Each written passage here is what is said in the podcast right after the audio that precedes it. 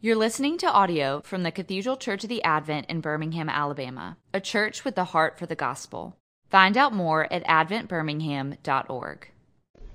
Dear God, we um, thank you that in your providence um, you called us to yourself and um, allowed us to step into um, the relationship, into the Trinity, and have fellowship with you.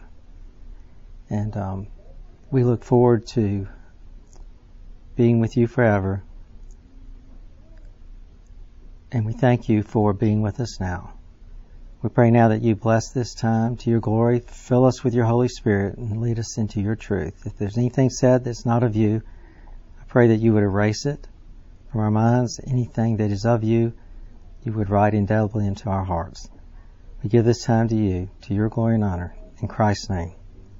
Amen. I'd like to start with a couple of stories and then um, go into what I want to try to share this morning. Um, the um, stories, the first one, well, there's two stories. One I know is true because it, it's about me. The second one, I'm, i like it, so I'm going to tell it. Um, uh, the first one, some of you know, um, prior to my entering into the world of uh, finance about 35 years ago, I was an engineer before then. And um, I remember being in engineering school and undergraduate school, all the engineers complained about all the theory. They said, enough theory, enough theory. And we just kept complaining and it didn't matter. But they kept teaching us theory. And then I remember a senior level course I had, it's going to just bulge you over, it's so exciting, was called Reinforced Concrete Design. And, uh, and I remember the professor telling us one day, he said, um, I asked the department head if I could get y'all down into the lab and mix up some concrete. And he was, the, the professor was mad in a way because the dean would not let him do it. He said, no, you're not going to do that. And I'm like, why wouldn't you let us mix up some concrete? And later, the whole complaining about theory, the whole complaining about not being able to make some concrete down in the lab came, I understood it better later. And, and that is, if you're focusing on the principles, the theory, then you have the ability to design things, regardless of what materials are used later. So if 20 years forward, concrete isn't the material of use, it's some polymer, you don't, you have, still have the theory, you know, modulus elasticity, these things that, that, that you can still design. Does that make sense? And so you're not technically bound to what you've seen you're not technically bound to what you've heard. You, you have the ability to take those laws and apply them. Um, so that was helpful, um, even though it was in hindsight. The um, second one was, and this is one I'm not sure is true, but I really like it. Um, someone was sharing about, you know, how do people discern counterfeit money? And they were talking about the fact that all, they were just studying real money. And after a while, someone said in the Treasury said, "Why? When are we going to study counterfeit money?" And they said, "We're not going to study counterfeit money." They said, "Why?" Because if you know real money, you can identify counterfeit money. And so I think sometimes we get caught up in worrying about what's not true. When if we just know what is true, we can identify that. And you've had that experience. I mean, I know I have with perfect strangers at a table in a different country, and they start saying things about our faith, and I know it's not true. And when you challenge them, they can't prove otherwise. You know, they, they know they've been had in a sense because it's counterfeit. And that would go for a lot of things. So, um, I was talking to Cameron about this, and I know um, y'all have been studying, you know, one verse or two verses at a time, and so forth. And and um, but because of what I just shared with you, one thing that's always been a part of my life is trying to understand what those principles are. And it's not so much to be technically or to make this a formula by any means. Uh, we have the living word before us that, that leads us through the power of the Holy Spirit. But better to understand the principles that we use. Virginia, my wife, is back here, so you know everything I said has to be true. She'll stand up and leave. But um, is to to to try to grab hold of some of those principles so that when we're talking to our children, which is so hard, um, you're talking from a basis of not what you think, but what the Word says and how it has worked into your life. And, um, um, and because ultimately you want their faith in Christ and in His Word, not in you. But I will tell you this from my own experience as a child. They look at you as God. They, they listen to you, even though it doesn't seem like they do sometimes. They listen to you. And, um, I had, you know, experience with my parents that way that I was told by a very person of great authority within the faith that, you know, this didn't happen. I went home at the dinner table and said, well, I learned today that this didn't happen. And my dad said, oh, it did happen. And I went, okay, it did happen. It had to do with the parting of the Red Sea. You're just like, okay. So the priest is wrong. Okay, so real quickly, if we could pass these out. And it, yeah.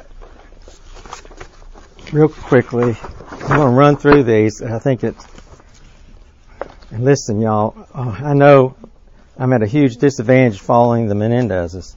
Uh, who wants to do that, right? Um, does everyone have one? Okay, good. Yeah, yeah. It's enough for everybody. Oh yeah, yeah. I got plenty. I got fifty. Cameron, I came prepared. Y'all ready? Everybody got one? Okay. So, um, I'll tell you what. If anybody comes in, I'm going to set some up here.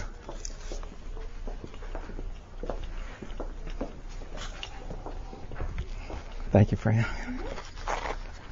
Okay, so we're gonna, as I think Mark Gignilliat says, buckle up. Um, but the, but the thing, I told Virginia this morning, I, I feel like some ways maybe I should have gone first just because kind of this is a broad look at certain scriptures and it would be wonderful to take any one of these and go deeper. But, but these are the principles that have been very important to me in my life. Uh, as I started walking with Christ in my life, my freshman year in college. Um, if you go to page two, and many of you know this, but about 370 years ago, the Assembly of the Divines met at Westminster and came with, up with the confession, the Westminster Confession of Faith. If you look at the Shorter Catechism, the first question is, what is the chief end of man? And um, the answer, man's chief end is to glorify God and to enjoy Him forever. And I, th- I think with our children, if if we can stay on point with that, that we're here to glorify Him and to enjoy Him forever. That's what we were created for. Um, it you and we can talk about this in a minute, but when we go to questions and answers. But if you if you think about these basic underlying truths, then when they ask certain questions, you can dispel this concern they may have, this sense of guilt, for example, that I'm not doing enough works, falling into what I call the Galatians trap. You know, where Paul says, You foolish Galatians, so you were saved by grace, but now you're going to work it out? You foolish Galatians. And we all fall into that trap. All of us. We don't, we go, I know Galatians, but then we go, well, I'm not doing what I should. Should is the law. The gospel is the freedom. So here is God saying, I mean, not, not Westminster Confession, but, and, but the, the, scriptures there are right out of the uh, Shorter Catechism. The, the, the point is that one principle. Why are we here? What were we created for? We were created to have fellowship with Him, to enjoy Him, and to glorify Him. The um, having grown up kind of as my as a my baby faith in evangelism, you know, you can get to where you think your purpose is the Great Commission, and um, the Great Commission is born out of our purpose. If the Great Commission were our purpose, we would have to fall to have purpose. And if we fulfilled our purpose and everyone came to know Christ, we'd have no purpose. That is not our purpose. The Great Commission comes out of our purpose because we are enjoying Christ and glorifying Him. it's natural that we'd want to share that, right? I remember being in New Orleans uh, back in my engineering days. I was on the Gretna side, and then I'd go into New Orleans to find anything that was spiritual. Imagine that. Uh, but there was this Christian conference going on right there, and I went in, and I was at the back, and I, I would go into town to get into Bible study, anything. But to be fair, because my days were pretty gloomy working in industrial processes and wastewater. So I was, I was there at this, in this presentation, and I saw two guys at the back with their drinks in their hands, kind of, in a sense, kind of laughing at, not laughing, but snide, being snide about what they were seeing as the Christians were talking about different things from the stage and so forth. And I remember thinking, I don't want to go talk to them. Uh, I'm here to be fed. I'm here to be watered. I'm, I'm here. This is, I came to be nurtured. But I could, I knew I was going to, I was supposed to talk to them. Now, I'm con- you hear what I'm doing. I'm contradicting a little bit what I said because I don't want us to think that we lay back, right?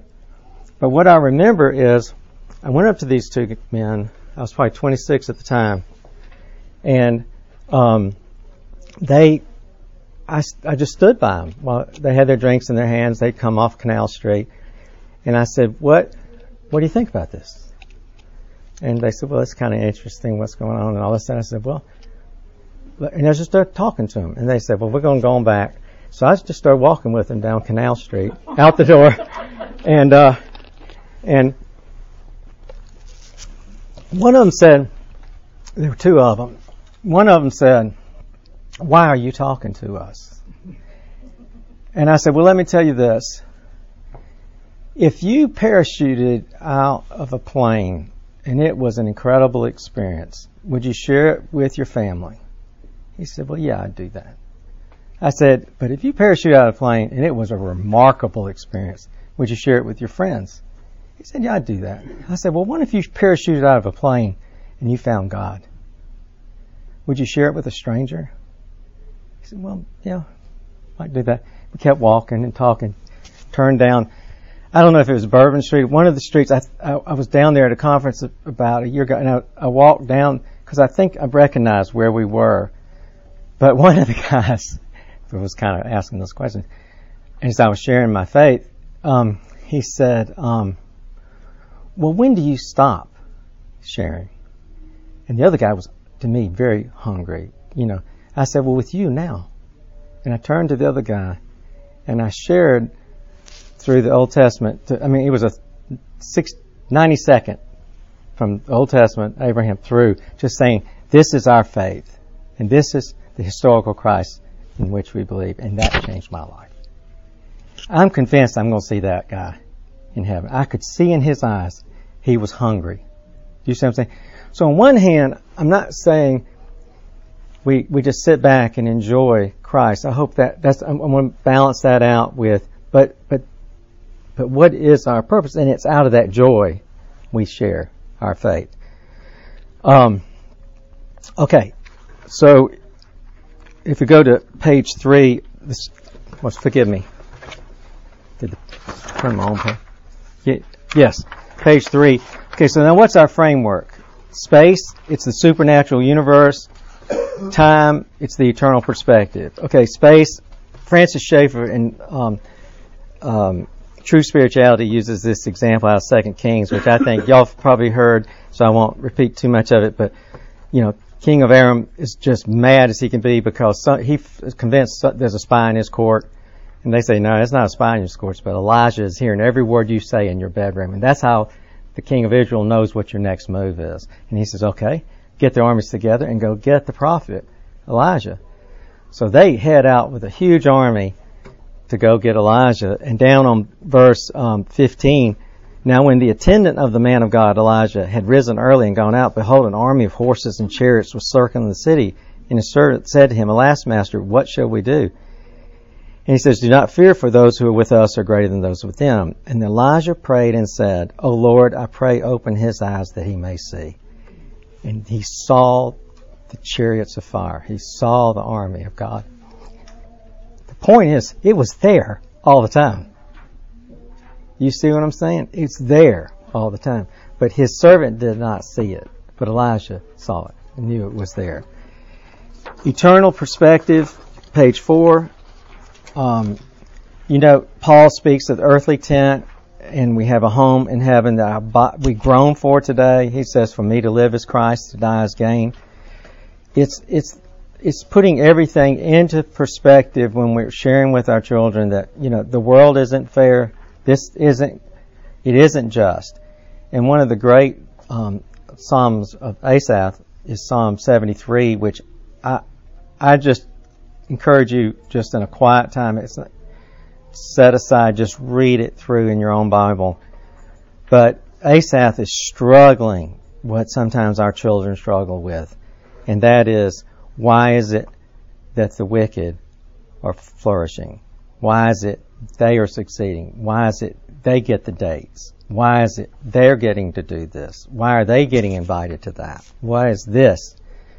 And and I, I don't mean, but it's just this whole sense of why are these things happening? Why is this? In this case, Asaph is really looking at. I'm not talking about just somebody getting a date. He's really looking at why are the wicked flourishing, and with great um, pride and mockery and mocking, mocking God. And then if you look in verse 17, he said, until I came into the sanctuary. In fact, it almost caused him, as you saw in the first verses, to slip. He said, and stumble. But he said, until I came into the sanctuary of God, then I perceived their end. He knew where he was living. He was living in eternity. He was living eternal now. And uh, saw the purposes of that go to the, we can know the page five, the fall. I think the fall is just something we need when we are talking to our children. We, just need to let them know this is not where our hope lies in this world. This world is fallen. And we're seeing the better part of this world. but this is a fallen world. And that um, it doesn't mean, again, we reconcile ourselves to it and then just become passive, but it just we cannot have our expectations that this world is going to change and and be such that um, that we can find our hope of contentment in that. Um, made alive in Christ, y'all know Ephesians 2, 8 and 9. For by grace you've been saved through faith, that not of yourselves is a gift of God, not as a result of works, so that any man should boast. I think that is one of the key scriptures that we need for our children to understand that their their relationship with God is not based on their works. It's based on the work of Christ. But they will they will doubt themselves. Um, I may well um, I may turn the mic off later and share some things. But the thing is, they have a hard time loving themselves sometimes. And they need to know they're loved. And, and, and you're loving them, I know that. And, um, but they need to understand that. But also in Galatians, that they're not earning God's love. Make sure that they're not falling into that sense that do I deserve to be loved. Um, uh, down at God's desire for Christians and abundant life and contentment in Him. Um, one of my favorite verses was John 10:10, 10, 10, I came that they might have life and have it abundantly. But we should also know that the thief clearly comes to steal, kill, and destroy. Short term, it may look enticing or whatever, but he has come to steal, kill, and destroy. But I, Christ said, I have come that you might, might, you might have life and have it abundantly. The other thing is in Philippians, when Paul's talking about I've learned to be content, whether with plenty or little or nothing. In this case, he was in jail. Um, with older children or teen college students, sometimes if I get in discussion, I might say, "Well, why? Why do you? What do you want to do?" And they go, "I want to do this." I say, "Why?" And they say, "So then I can get this." And I say, "Well, why?" So I can get this. And then if I say, "Why?" Get. Really, I say, "Well, what do you? What's the end point on this? Isn't it contentment?" They go, "Yeah." Well, you can be content in Christ. Now that's easy to say, and we still have our ambitions and we still have our goals. But we even need to recognize, I need to recognize, that um, contentment is available to me all the time, even in the worst of storms, or even in the what I feel like is some level of de- deficiency that I would rather reconcile in another way. On page six, the Holy Spirit, I think we should not underplay the importance of the third person of the Trinity. Um, if you look down Ephesians 5:18, uh, do not get drunk with wine, for that's dissipation, but be filled with the Spirit. I am what I highlighted here is be filled with the Spirit. The, the, the, Greek is be ye being continually filled with the Holy Spirit. In other words, and that's not a feeling, y'all. You know, that is that is a surrender to the Spirit. That's surrendering to the control of the Holy Spirit. It's not a feeling. Um, and I had, um, I want to say off the record, but it's on the record.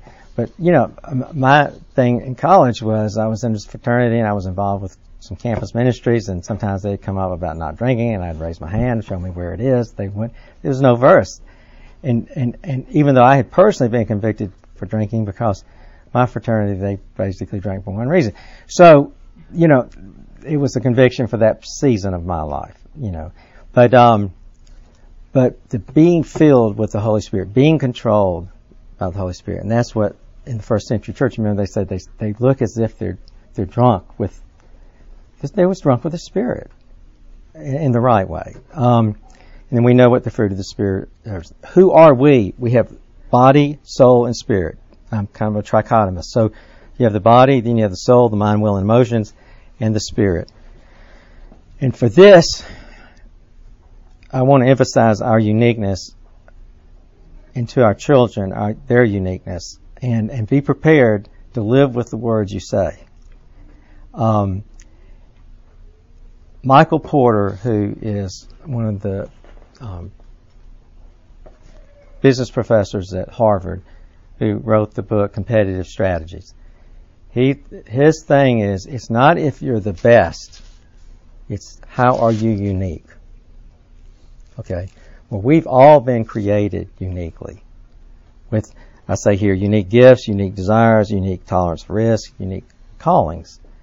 And that uniqueness is what I don't want to say it's our competitive advantage, but there's purpose in that, that uniqueness. And we need to emphasize to them that they're unique in a society where everybody's judged by the ACT score that deals with reading comprehension and mathematics or something. I mean, they are unique.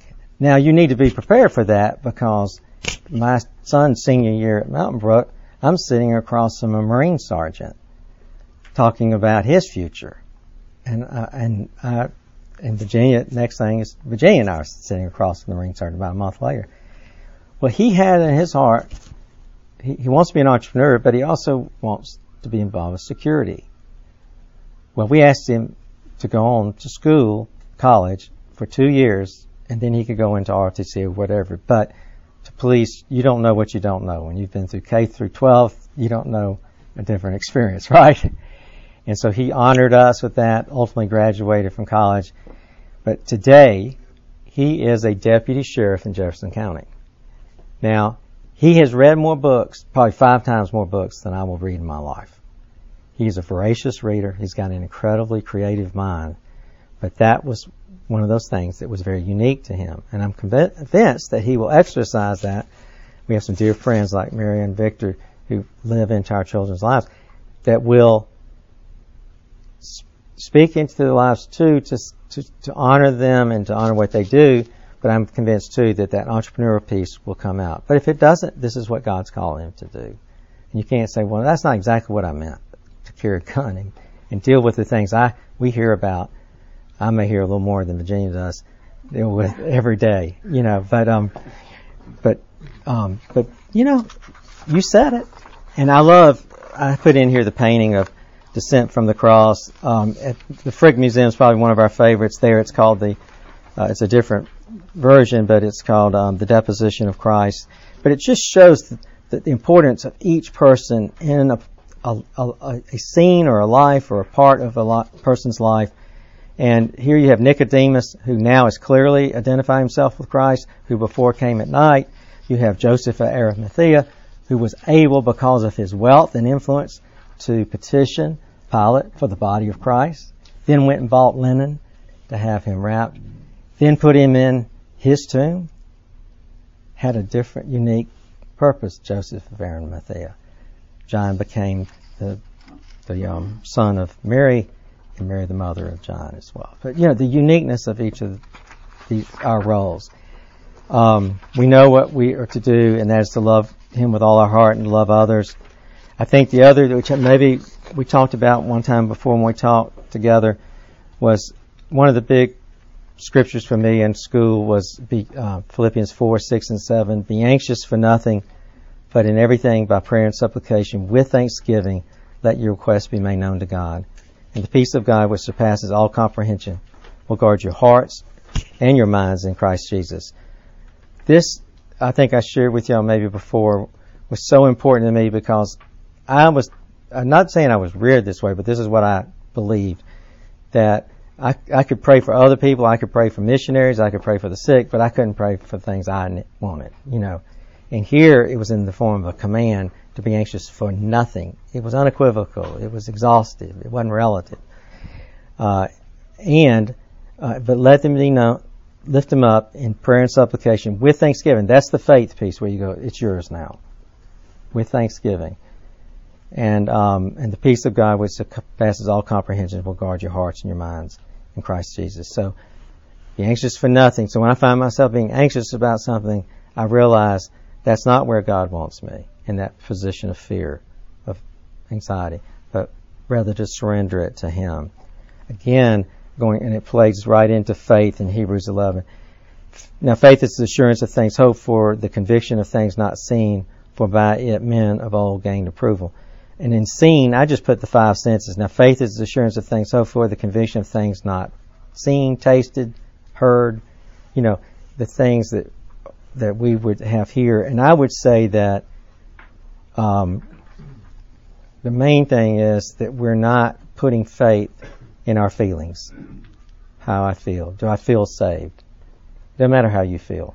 Scripture says you are saved. Do I feel loved? You are loved. And this is critical with your children.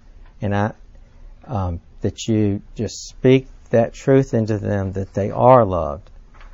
And it's not because of how they feel, it's because of what God has said in His Word. Um, and I'm saying it like I'm a teacher. I mean, I don't mean that uh, being somewhat pedantic, but when you're with your child and you're sitting across the table from him, you go, you know, he just wants to love you. He just he loves you. Just he just wants, and they feel like, well, I know he intellectually he loves. I don't know if he loves me. And you just have to point at this, the scripture. Um, and know that the out, we're not an outcome based faith. So if just because you're faithful doesn't mean you're not going to get sawn in half. It's right there in Hebrews. I mean, you, you can get delivered or you might not get delivered. And, um, uh, but you're still faithful and he is still faithful. Um, trials and wisdom, James 1, 1 through 8. I talk about this because I think I've, i could roll up my sleeves and show you my scars. But, uh, I've, I've gained a lot of wisdom through trials and, and failures and, and I'm sure there's plenty more to be gained. But, um, uh, I remember a business opportunity I had years and years ago and I invested a lot into it, and uh, at the last minute it fell through. And a friend said, "Well, let's go to lunch." And I went downstairs and got in the car, and, and they said, "You know, just put it behind you." I said, "You know, I got the pain. I want the wisdom."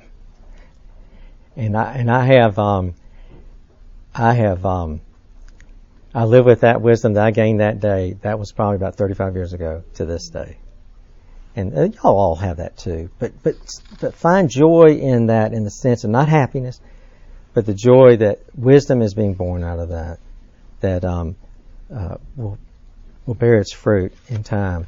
Strengths and weaknesses. The main thing is you know about Paul and thorn in the flesh. That in his weakness, God's strength could be shown. I'm, I apologize, but maybe you don't want to read all of this about Watchman Nee, but he was one of the influencers in my life. But he talks about among Christians, you know, sometimes we go, boy, they'd be a great Christian. Well, you're looking at their natural gifts. will they be surrendered to Christ? Right? I mean, and he warns Christians that you be careful that when you go into a situation that you're very aware if if that's your gift that what you're about to exercise, be aware so you're surrendered. Because otherwise you're going in there with your natural gifts. And and we know what that bears in 1 Corinthians 13. If it, you're just doing it in your natural way, it, it, it, it bears no fruit. Anything separate of me is nothing. So um, I think Watchman Nee does a great job of addressing that. And then I love on page 13 one of my favorite quotes, even though Hopkins is best known for his poetry. Virginia gave me an incredible book one year for Christmas, uh, and it was the sermons and devotion devotional writings of uh, Gerard Manley Hopkins. But this one, I think we need to be reminded of in those that we encounter, but also with our children. Smiting on an anvil, sawing a beam, whitewashing a wall, driving horses, sweeping, scouring, Everything gives God some glory if being in His grace you do it as your duty. To go to communion worthily gives God great glory, but to take food in thankfulness and temperance gives Him glory too. To lift up the hands in prayer give God glory.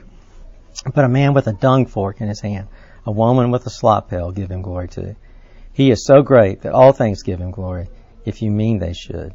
So then, my brethren, live. And then uh, uh, this painting uh, just speaks to a young man who had his father forced him into the military, but he wanted to be a Christian, and then he is through this. He had this vision, and he ultimately became a saint. Um, page 14. I think we all need to remind ourselves of this as it relates to our children. This is a Francis Schaeffer quote. If you demand perfection or nothing, you will always end up with nothing. And that could go for us in our work and anything we do. Um, and surround yourself with wise counselors and advisors. I will tell you, I am so grateful for the people who have poured into my children's lives. Uh, Mary, I mentioned Mary and Victor. Um, you know, of course, Cameron and early on Elizabeth and Sarah, and on and on. You know, it's just, it's just been, a, and then Oscar Price and Ryan Griffin, they would take Stanford. Ryan claims he enjoyed going to Bogues for breakfast before. I said, you know, boys are to me they're hard, and I said, you know, the thing I say about boys is their their confidence so exceeds their competence, and and you got and you and you got to sit around that all morning with all these guys having bre- not all breakfast before they head back up to school. Uh, he said, "Well, I enjoyed being with them," and I said, "Well, thank you for being there."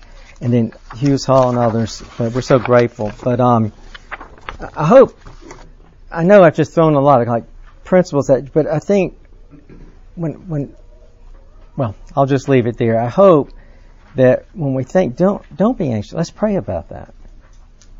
Um, let's don't think that we're going to have some supernatural event. This is God's truth. It is true. And so often in evangelism too, I have to disarm people when you're sharing your faith, that they go, well, I've been hurt by the church. We we know that as one of our hearts, and these other things. I said, I'm not asking you to accept me. I mean, I'm trust me. I'm not asking you to accept the church. I'm not asking you to accept the people that harmed your brother. I'm asking you to accept Christ. And how has He felt you? Tell me how He has felt you. And, and that comes back to this with your children. I'm failing you as your father. But it doesn't make these truths any less true. And I'm just speaking those truths to you. Now, we're going to have a hard stop in about four minutes, so, and Virginia's keeping time. So, I know. I got the five minute warning. Thank you, Don. uh, I got the first one. So, um, what would y'all like to talk about? I hope some of this might be helpful or might have a question on. John, have your kids given you feedback the other direction on what resonated with them in terms of? Yeah, that's a great question because they're 24 and 26 now, and um, I should do that. I mean, David, no, it's a great, great point. Um,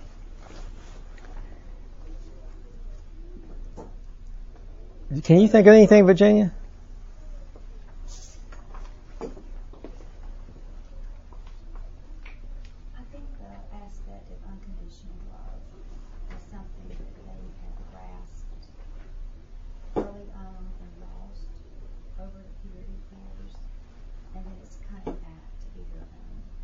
And so recognizing that it's a process for all of us, and not to be disheartened or saddened or anxiety ridden. I think that's a big takeaway from the prize. That's good. I, I, you know, I, I'll ask him over time. you know, you have to judge the moment and then and try to get that feedback. I think, you know, we just prayed that they would accept Christ, and and then they they did, and then we started praying for their helpmate. You know, and but even after they accepted Christ, and it was their decision, and they accepted Him. Um, there was a journey still, and it's accepting these truths, you know. But I really, I hope if this has come across at all that these are, this is a formula, or that these are some kind of science to be applied, please do not take it that way. It's, it's just our understanding of truth and trying to share it with them. Anything else?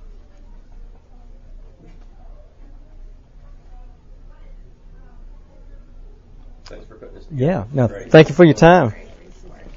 You've been listening to audio from the Cathedral Church of the Advent. If you live in Birmingham or find yourself visiting, we hope you'll join us at one of our Sunday services. Find out more at adventbirmingham.org.